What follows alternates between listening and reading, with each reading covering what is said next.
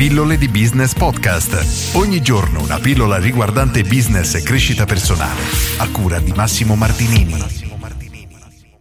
Hai troppe cose da fare? Questa è una situazione in cui chi lavora principalmente in proprio, liberi professionisti imprenditori, purtroppo si trovano ad affrontare quotidianamente, avere mille cose da fare e purtroppo non riuscirà a farle ovviamente tutte. Come possiamo fare quindi per gestire questa situazione? Oggi voglio prendere spunto dal corso Metodo Produttività Esagerata del mio amico Mirko Bosi che propone una soluzione molto di buon senso, come dice lui, ovvero per prima cosa dobbiamo identificare quali sono le cose urgenti che dobbiamo fare queste sono cose che avrei già sentito mille volte, quindi le cose urgenti importanti, le cose urgenti poco importanti, eccetera.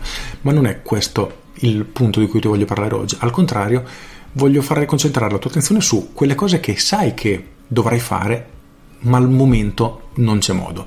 Quindi sai che vuoi scrivere un libro? Perfetto, ma sai però che se ti fai un esame di coscienza da quei sei mesi non riuscirai mai a farlo. Perfetto, questo tipo di attività, tutte quelle che sai che dovrai fare, ma in cuor tuo sai che purtroppo non è ancora il momento perché hai veramente troppe altre cose da fare realmente, sono da spostare tutte in una lista a parte, lui la chiama la buffer list, quindi la lista da fare in futuro, successivamente. Questo semplice esercizio, per quanto banale appunto, ha la capacità incredibile di liberare la nostra mente, di svuotarla, perché quando facciamo mente locale diciamo ok bene, quali sono le cose che devo fare?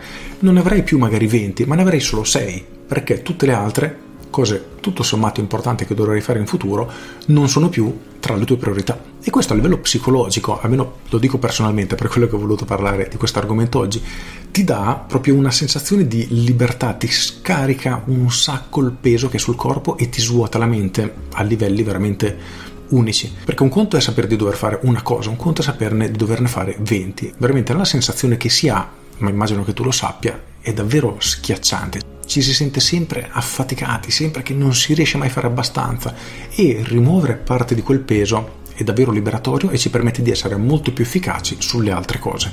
Per cui ti consiglio di fare questa prova. Fai l'elenco di tutte le cose che devi fare e quelle che sai già che non puoi in un modo o nell'altro, farle nel breve periodo, spostale tutte e ripromettiti di guardarle magari tra un mese. A quel punto se ti sei liberato del tempo, alcune di queste cose puoi effettivamente iniziare a fare, le metterai nella lista delle tue cose da fare.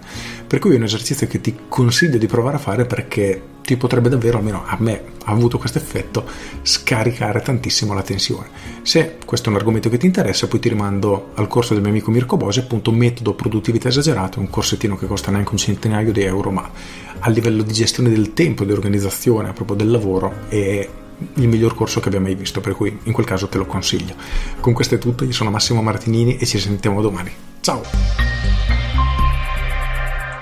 Aggiungo un'altra tecnica che con me funziona abbastanza quando ho troppe cose da fare sempre, ma ce ne sono alcune che sono troppo grandi, perché ad esempio tu hai, immaginiamo un esempio stupido, sistemare il negozio. Perfetto, però sai che sistemare il negozio significa tutto e niente e questo crea confusione nella nostra testa e ci fa sembrare questo compito incredibilmente pesante e pressante e di conseguenza ci frena, ci rallenta e in alcuni casi ad esempio a me succede che lo procrastino, lo rimando al giorno dopo, al giorno dopo, al giorno dopo e dopo una settimana, due settimane è ancora da fare, mi continuo a fare tutta la sua pressione eppure non ho fatto nulla.